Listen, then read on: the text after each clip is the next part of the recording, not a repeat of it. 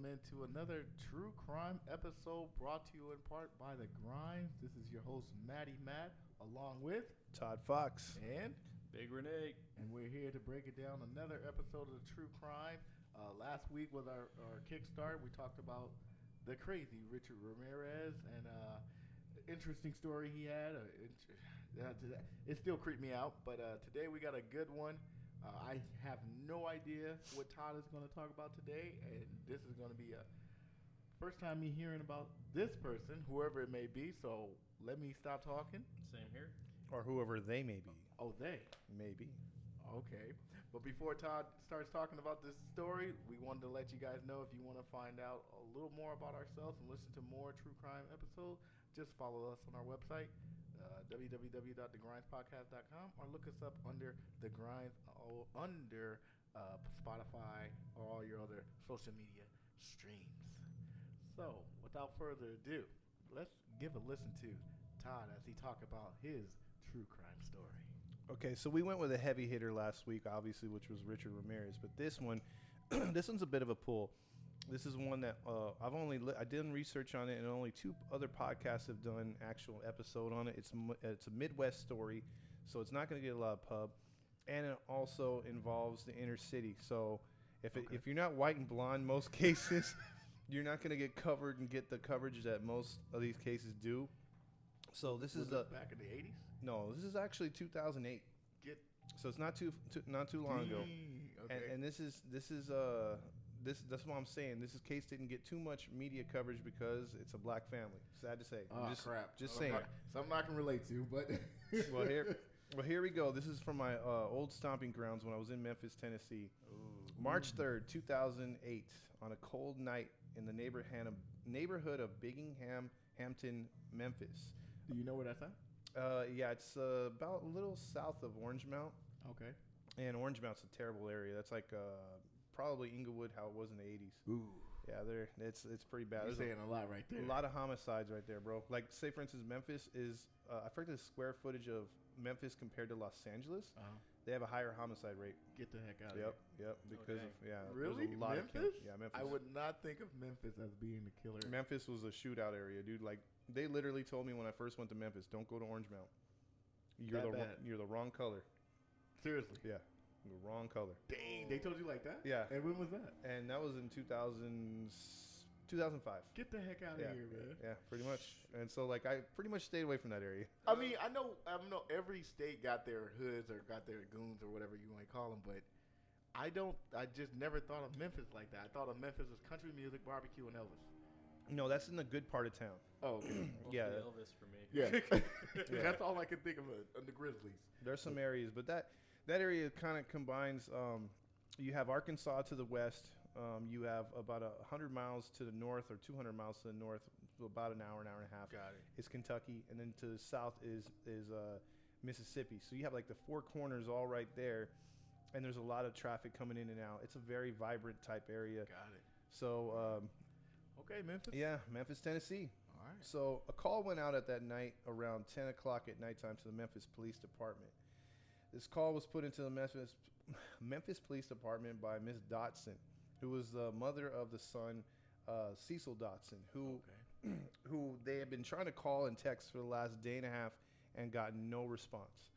Now Cecil Dotson has a, a wife, uh, not a wife, but a live-in girlfriend, but the mother of his children, all four of them. He has four kids, so they weren't able to get a hold of anybody. So mom went over to the house out that night and discovered that the screen door was wide open. The door was ajar, and she was smart. Of Cecil's house. Yeah, Okay. Cecil's house. So she went to Cecil's. Oh, thanks for point. Yeah, if you see any mistakes like that, point Oh, them out. got you, got We're- We're very raw on this show. Pause. Um, s- so anyway, so anyway, he um, she looks into the um, into the uh, or she doesn't look into the door. She just notices that it's ajar. Mm-hmm. She does the right thing and calls the cops because obviously you know there could be- could have been something that happened. You don't want to contaminate a, a possible c- crime scene, and that's key down the road.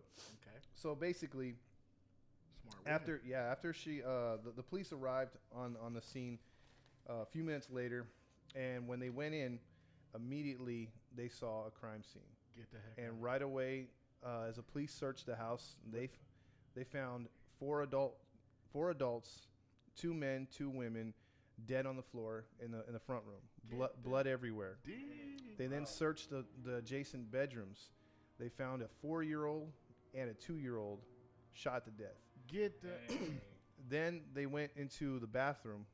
And let me warn you guys, this is this is a case that's not for the faint of heart, and it's also if you it's a, if you don't like crimes against children, turn it off now. okay, so so before we get, so you got four dead adults Four dead adults, two dead children. two so dead far. children. So they, far. Yeah, so far. Okay. They went into another room. They found an infant uh, under a year old, Don't. barely clinging to life.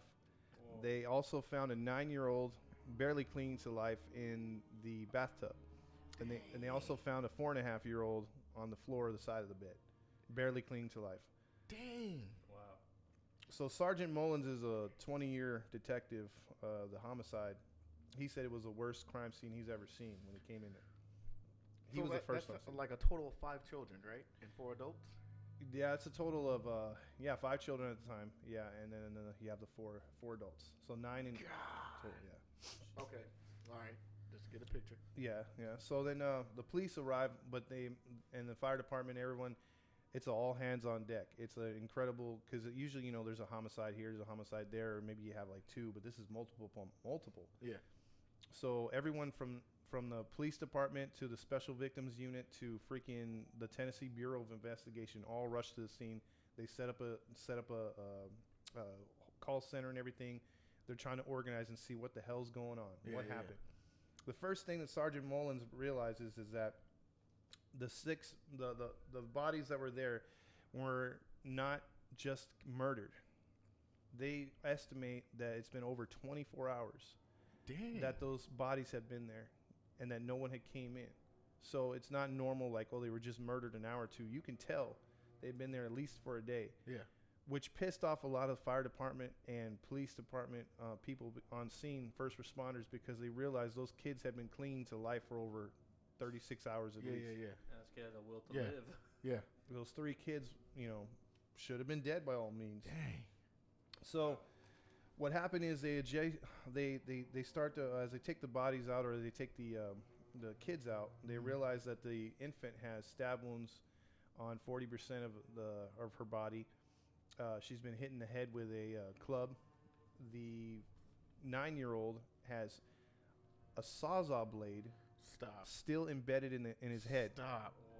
Are you serious? Still embedded in his head, plus multiple stab wounds, and also uh, uh, he was beaten.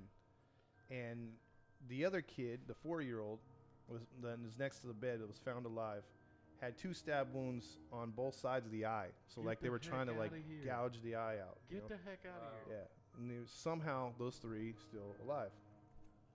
So moving on, um, Caroline, uh, what is it? Uh, no, so they found the three the three kids and the five. year- Uh, what is it called? The um, the girl, the little baby girl, Cedric or Sienna, Cedric, and Cecil Dotson Jr. were the ones that survived. Um, let me get over here to my notes because I wrote a lot of this stuff down. Um, they were blown. The detectives were blown away by the carnage and brutality in the murders, Heck yeah. and dumbfounded by what they were processing at the scene. They found two different kind of calibers of, of guns. They found a, a 380 and a 9 millimeter. Plus, they found several knives that you- were used with such force the handles had broken off, Get the heck out of here. and the man. blades Like- weren't yeah from the kitchen. More like rage. Plus, yeah, they, I, who would do that to kids, man? Plus, they found a few one by fours that were broken in half because of the, the um, the force of hitting a person or a child. They also found a shotgun that was right next to Stop it. Right next to uh, Cecil Dotson, which was the father. It was. Let me get the names here of the ones that were uh, the four adult victims that were identified here. Okay. Uh, let's see. The You first Cecil. yeah, the first victim was Cecil Dotson, and he was 30 years old. He was with his girlfriend Marissa Williams, 27. That she was murdered. The shotgun was next to him. They found the shotgun, but it was not fired. So it looks like he, whoever came in, there was not forced entry. They knew who it was, and then as he tried to grab his gun, he was first shot. So he was definitely the first one shot and mo- the most shot. So I, the police the right, most shot? yeah, the police right now are figuring, okay, this is a hit or this dude was the main target, and the, whoever else was in there was just collateral damage. Dang. So the mother of his four kids, Marissa, like I said, 27, she was found stabbed and shot to death.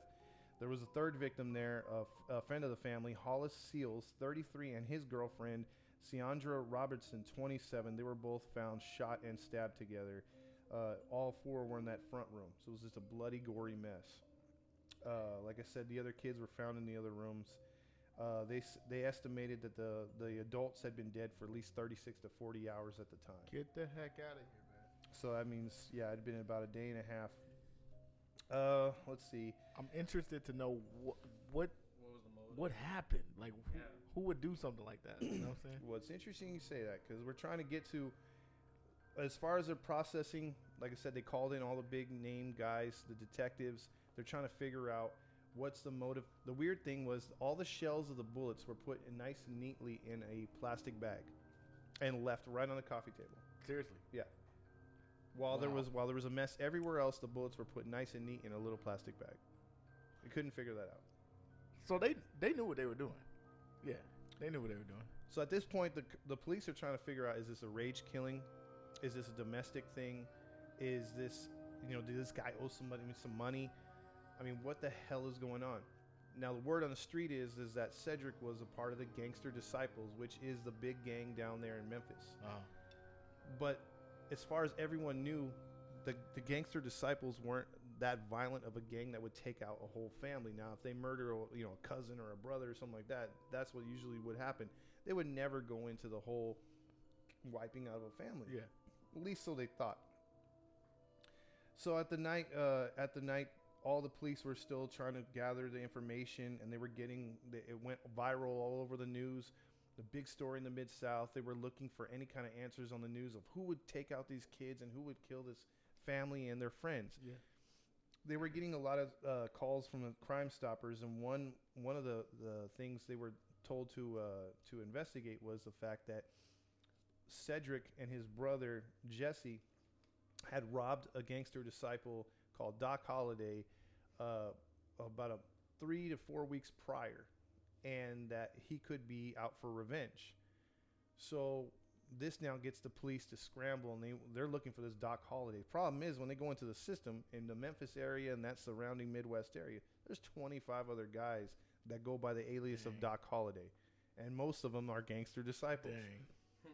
So they're thinking, okay, so we got to bring in Jesse. We got to bring in his brother, find out what the hell's going on, you know. And so they bring in Jesse, and Jesse confirms the story and says, "Hey, yeah, you know, uh, we kind of robbed this guy, kind of pissed him off, and and then uh, here's the other thing. Um, when we talked to uh, when we you know when the gang found out that he robbed one of his fellow gang members because jesse's like i'm not i'm not a gangster you know my brother was he said when he robbed that gangster they set him up for a trial and when you do stuff against your own gang or you hurt the gang they, Yeah, they put you through a trial Yeah.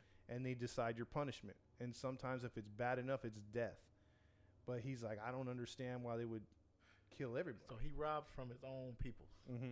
he robbed from his own people Damn. Never bite the hand that feeds you. That was the word on the street. So, as this is all going on, they're finding out that the blunt force trauma to the kids' heads. They're trying to make sure they're trying to see if they're going to survive, and the hospital's on lockdown because they're figuring whoever did this, They want to come back and finish the job. yeah, if they find out them kids are alive, they're going to go back and finish it. So literally, the police send a force down there to protect the hospital too, because they're like these people are dangerous Yeah. you know, whoever it is, it's it's freaking crazy. The cops are realizing that because of two different caliber guns, because of all the knives and stuff like that, there has to be multiple guys. It, it, it, I just got a question. Do you really think they would do that though? Go to the hospital to finish off what they started? Uh, uh, if they were the balls enough, I do, I do, uh, I have heard of stories like that. I mean, I know I saw it on The Godfather when they tried to take out the dad, but you know, people actually, man, Mhm. not. I mean, I can see it if it's your enemy, but kids, Yeah, you know what? It just people are so dirty nowadays. That's you sick. just don't know, Yeah, dude. They'll that's just it. try. They'll try anything. yeah, Mhm. that's, that's hmm something wrong. So, at this point, the uh, the police are still trying to figure out everything. They get all the weapons, they get all the bullets, they get everything they can, even the wooden planks that they found, the one by four pieces. They're sending them to the Tennessee Bureau of Investigation. They're putting a rush on it to try to find you know, there's got to be skin cell D- DNA on there. We're gonna we're gonna lift something. anything. Yeah, we're gonna lift something. Mhm. So they send that out right right away, and then there's another. You know, there's they're looking into the gangster disciple stuff, and they're they're they're figuring out that his brother. You know, we got to talk with his brother some more, Jesse, because Jesse is not the most. Let's just say he's not the most straight and narrow kid. Now he's 23. His brother was, uh, I, I believe, 33, but he's 23. He first went to jail. at Guess what age? 16, Lower. 10. Close. Nine. Go away. And guess what? Wow. Four. Attempted murder. Murder. Second degree murder at nine years old. What? He killed a drug dealer uh, who was, uh, I guess, 14 or 15 selling weed. At They nine? fought over weed and he shot the kid. And he went to juvie and then prison for 14 years and was paroled two months prior. Wow. Memphis is really toe up. Then. Yeah. So this, so so his brother's 23, and obviously they, you know, what they do is they figure, okay, how is he not in a gang? But they figure, okay, he stayed away from the gang because he was in prison. Oh. So basically, they they wind up talking to, they pull in several gangster disciples and and and would ask, hey, is this possible? A couple of them were, were like tight-lipped, did not want to say anything. But one guy, you know, with a blacked out face, they, they protected him and his image and everything. He said, it is possible for them to go after a family, but it would have to be called from one of the higher, higher ups, and it's called a blackout, where they just eliminate the whole damn family. And the cops are looking at each other like, is it possible? I mean, could they have called a blackout? This is a huge thing. Like, this would this would bring in the FBI. This would bring in everything. You got my attention now. I'm Yeah. listening. So- So basically, I didn't know they can do that. Yeah, well, I, I didn't know either. The, the cops didn't even know. So they finally bring in Doc Holliday. They find the right one that that's that fits the the the um, thing, and he has an airtight alibi. He's like, I. He goes, yeah, they robbed me a little while back. He goes, but it wasn't for that much, and it wasn't something obviously we'd kill someone over or wipe out a whole family. So the cops are left dumbfounded, like, okay, so it's not Doc Holliday. Could it be somebody else? Could they have done something else? You know, we need to get Jesse back in here and talk with him. I think. Wow. So- I, I think I know where this is going. So basically, what happens is, just a couple days or a couple days later, the sister of Cedric comes in, which is their, you know, and he, she says, "I'm freaking out. I'm freaking out. Um, we left my house to go to another family's house to get away because we don't know if these people are coming after us or whoever did this is going to try to come after us as well." And I got a phone call on my cell phone from my apartment that we left. So right away, the cops get the SWAT team together and they say, "Go over to her house real quick. Maybe that person's still there." So they get over to the house, walk in. There's no forced entry, but they could tell someone was on on the phone. So someone was calling from the home. They were threatening her, and then and she didn't know who it was, but it was calling from her house phone. So the cops are are already tripping. So they take the family, all 20 to 30 of them that are in the surrounding areas, and put them in protective custody. Dang. And so so they're they're just still trying to figure this out, right? They go to interview the 9-year-old who came out of surgery. They start talking to him.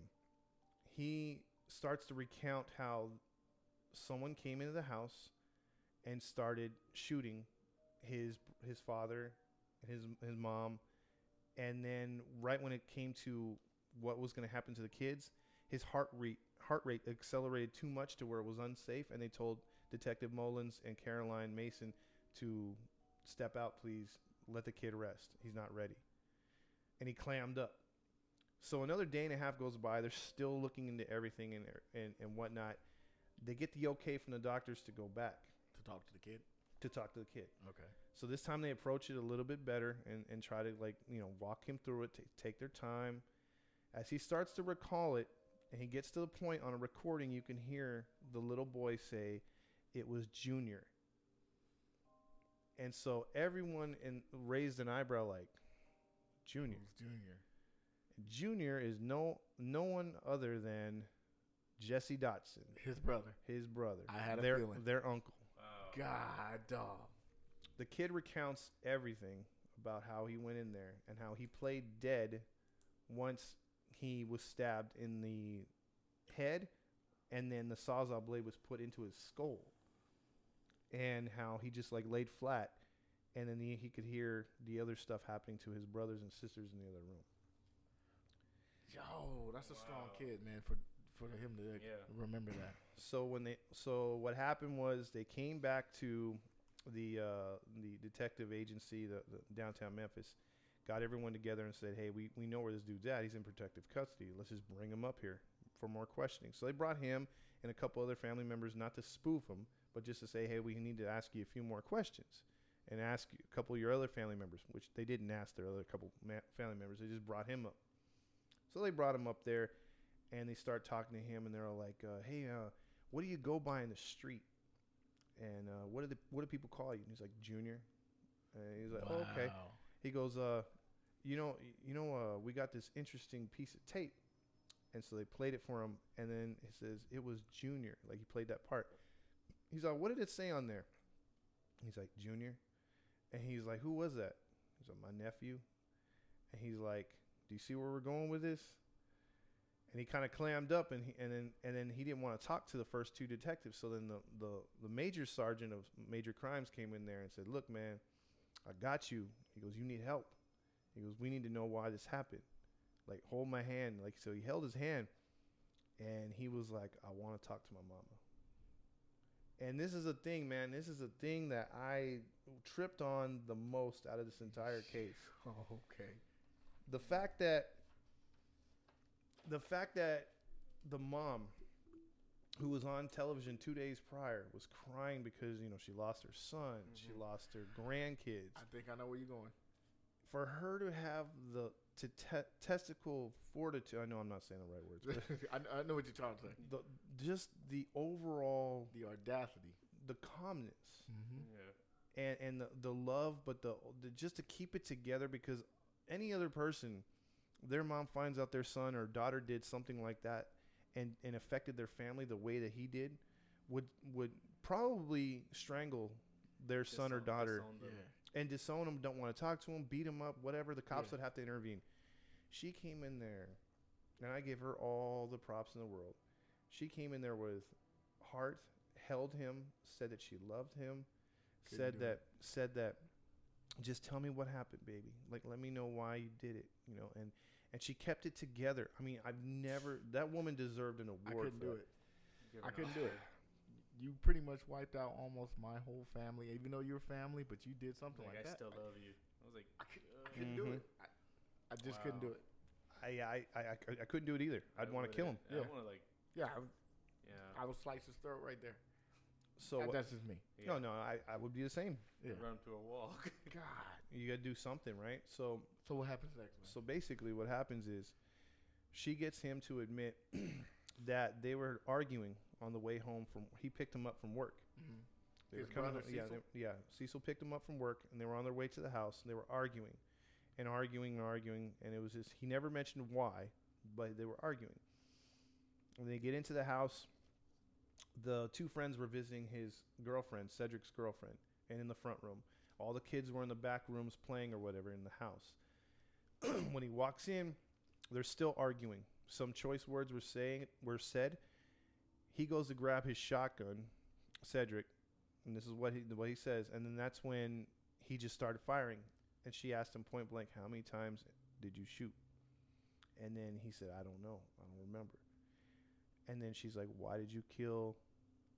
You know his shy uh, the, the the girl, and he's like, "Or what did you do to the girls?" He's like, "I didn't do nothing to the girls." No, she's like, "Not sexually, but why did you shoot them and stab them?" Because they saw. So he blew away the other three, and then he actually stabbed them more after he already shot them. Because there's actually you can actually look up the autopsy stuff. It's actually it's on Google search. If you just type in Lester killings, they'll show one of the victims, and she has stab wounds on her thighs, on her chest, plus a gunshot wound to her stomach. And um, so then she said, "What about the babies?" And she's now, mind you, picture this. He's This in the a- mom tone. yeah, this is the mom asking, not Okay. the not the police. the the police. police are watching on the video, Okay. but she's holding his hands while he has her, his head like on resting on her hands. They're they're holding each other, and she's as calm as it as can be, asking, "So what then happened to the babies? Why the babies?" And right away, he says, because they saw. And she's like, "What did you do to them?" I stuck them. That's his quote words. Stuck them. And she's like, "Why did you have to do that, baby?" And then he's like, "They would have seen and saw who I was." And she could have blasted him in several times and said, "Well, look, stupid. They already did. You know, Yeah. they, they they got Yeah. you. You know, you know, he, he could. You know, she could have said you could have ran away. You could have did anything else, but what you did. But no, she kept it together. She goes, "Oh, baby, come here." And she just picked him up, and she and he was like, "I love you, mama." And then she was like, "I love you too, sweetheart." He's like, "We'll get through." She's like, "We'll get through this." And it's not the thing you would think a woman would say after losing her son. Your whole family. Yeah, and losing a potential daughter-in-law because they were planning on getting married in the future. And with all that being said, then that's when the police came in and said, "Okay, you know, we, we got him. We got the confession. We got all this other stuff."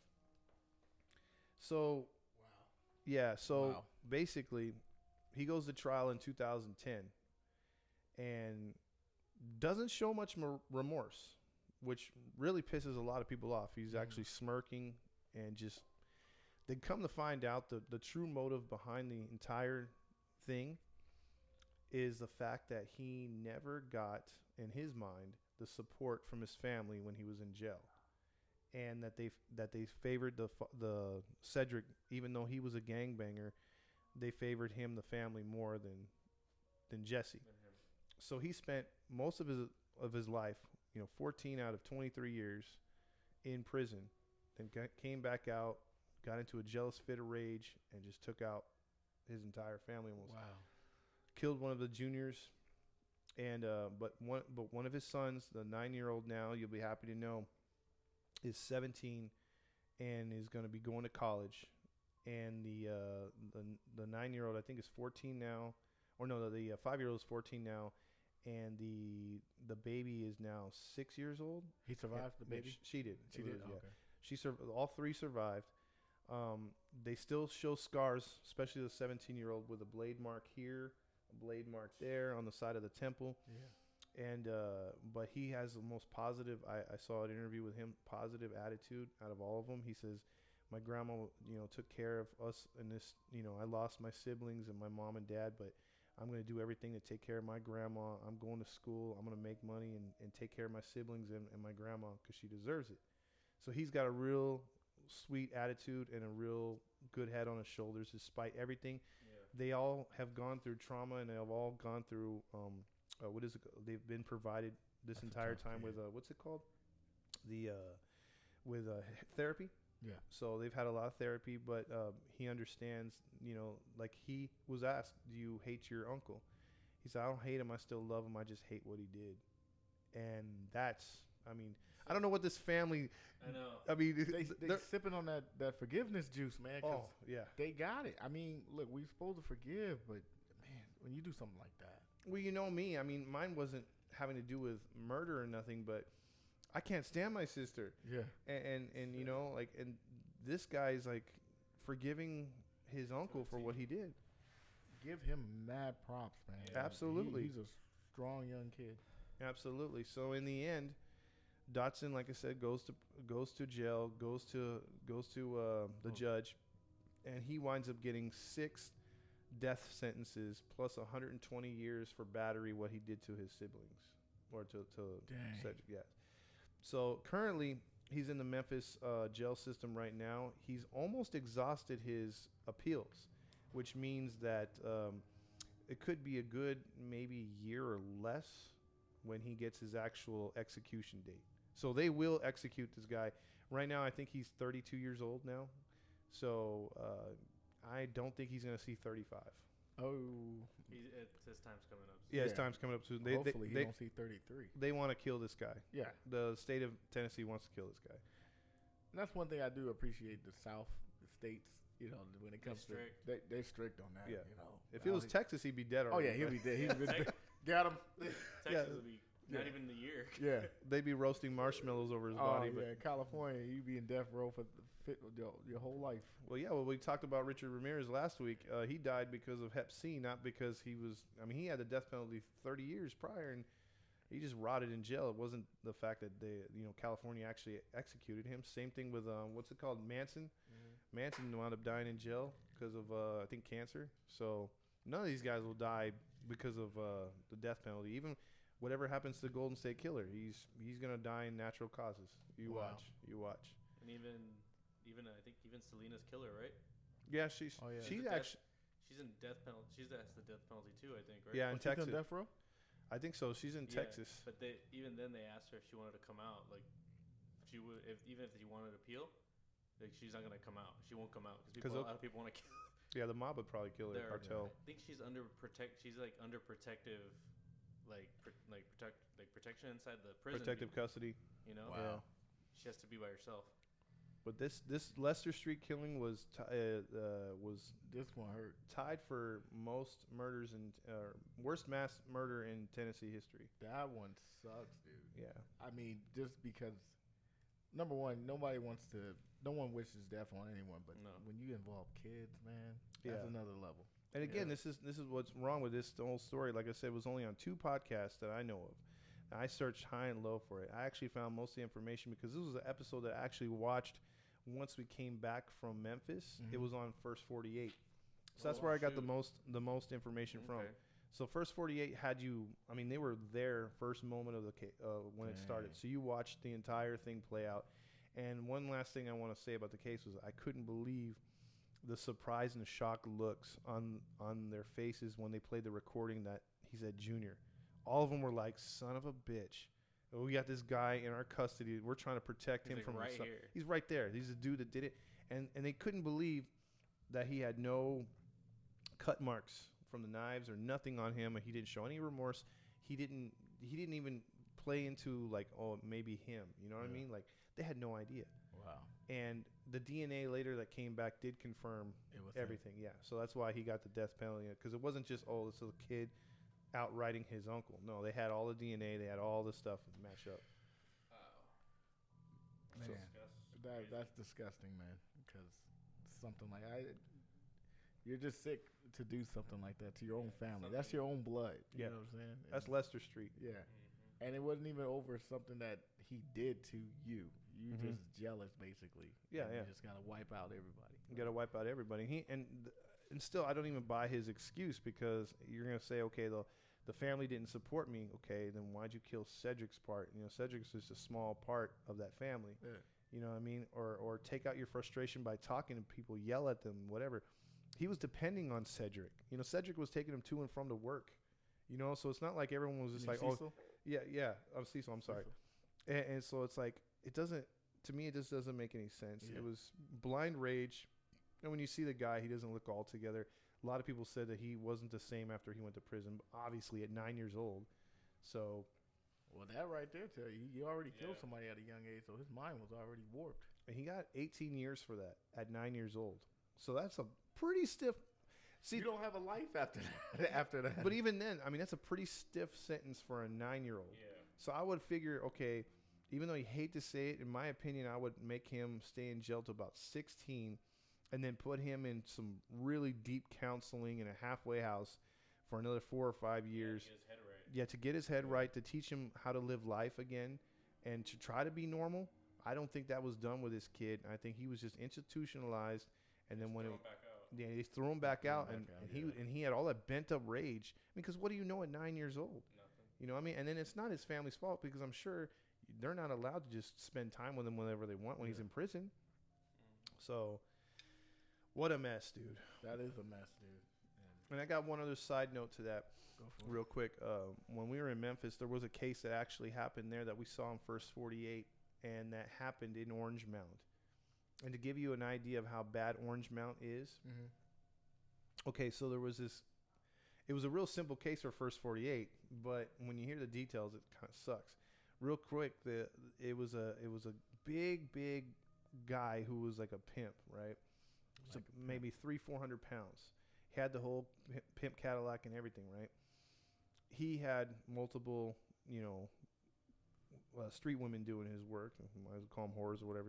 I don't want to go that route, but he had, but he, but he had hookers, right? Yeah. So he had a lot of hookers doing doing his work. He ran, got mad at one, ran her over, dragged her body 50, 60 yards up and down the street because the body wouldn't dislodge from underneath, and he's too fat to go underneath his car and you know do some work. And uh, left the body in the middle of the street and backed his car into his driveway and just sat on the porch because it was a hot ass day in the summer in Memphis. Wow. And the cops found the body. He was out there just watching the whole thing, and they look over at him like, mm, "There's blood marks from the car that's in his driveway," and he's just sitting there, didn't give a crap, and literally was banking on the fact that no one would say anything because he was kind of feared in that neighborhood, which nobody did. But it's kind of undisputable evidence Yeah. when you see hairs on the front Yeah. bumper of the woman who's lying 50 yards in front of your house in the street and that, and they found it under the chassis of the Yeah. of the car so that just gives you a little taste of Orange Mound in memphis They just are I don't want- heartless. I don't want to go over there. And she died, obviously. Right? oh yeah she was Yeah. dead yeah but, the- but the, the thing is it's just i mean she was grated like cheese because of the concrete you know being Dang. under the car but i mean you you have senseless murders out there like kind of murders that would happen here in los angeles where they say oh you know he got killed for his shoes or he got killed for $50 uh, a bag of weed or something like that that's happening over there they're like i feel they're like 25 years behind where we are now or more Yeah. and that was happening in the when i was there in the in the mid 2000s early mid 2000s so Yes.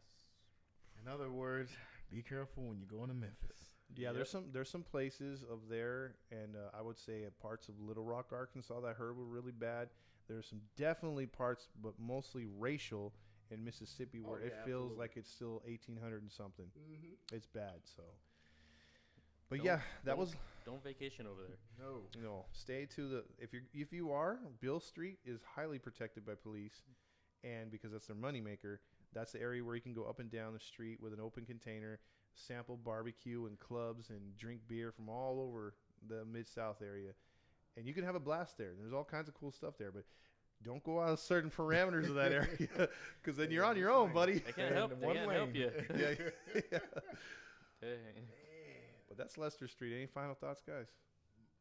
No. Yeah, No. My only final thought is I hope, like, I don't wish death on anybody, but Yeah. that guy got to go Yeah. to do something like that. Massacre your family. Mm-hmm. Well, He It go. It's a sad one. I should have gave the disclaimer a little earlier. So if we're doing things a little backwards on the show or we're, we're not right there yet, we're getting our knack. So give us some time. We'll have a couple more episodes. But the next episode, I'll give you guys a r- real quick teaser. There's definitely going to be. I'm going to do two stories next week, and Ooh. and Okay. it, they're actually going to be. Uh, what is it called? They're going to be uh, M Night Shyamalan type cases. Ooh. like yeah. the village kind of thing. Well, they're, they're going to be with twists at the end. So they're not. They're, Ooh, they're gonna wait. they're gonna hit you with some like holy crap that happened like like you're you're you're not gonna like this one you kind of figured it out Yeah. That one you won't Yeah. I'll this one, guarantee it'll you keep you keep you guessing. Keep you guessing. these two will you will not you you will be like really It's like the ending will shock you. this guy. and it will kind of make you mad on both of them I will say Okay. So far, you're two for two for making me mad. that Richard Ramirez and this one, yeah, it's making me mad. that well I'll make it three for three I guarantee you next Four for week. four, basically. four for four yeah there you go this guy. All right, everybody. That's been an episode of our True Crime brought to you in part by The Grind. Want to give a shout out to our storyteller, Mr. Todd Fox. thank you thank you Such a good storyteller Good, too. good storyteller, man. I I'm try telling you. I try This guy's the expert when it comes to true crime. also, going to give a shout out to Renee, Big Renee. Uh, nice to be here. And this- yeah, and this is Maddie Matt signing off. But before we do, listen to our uh, our podcast on our um, on our website www.thegrindpodcast.com or look us up under uh, Spotify or Podbean. Look us up under the grind. So for Maddie Matt, Todd Fox And Big Renee. have a good one, guys. Peace.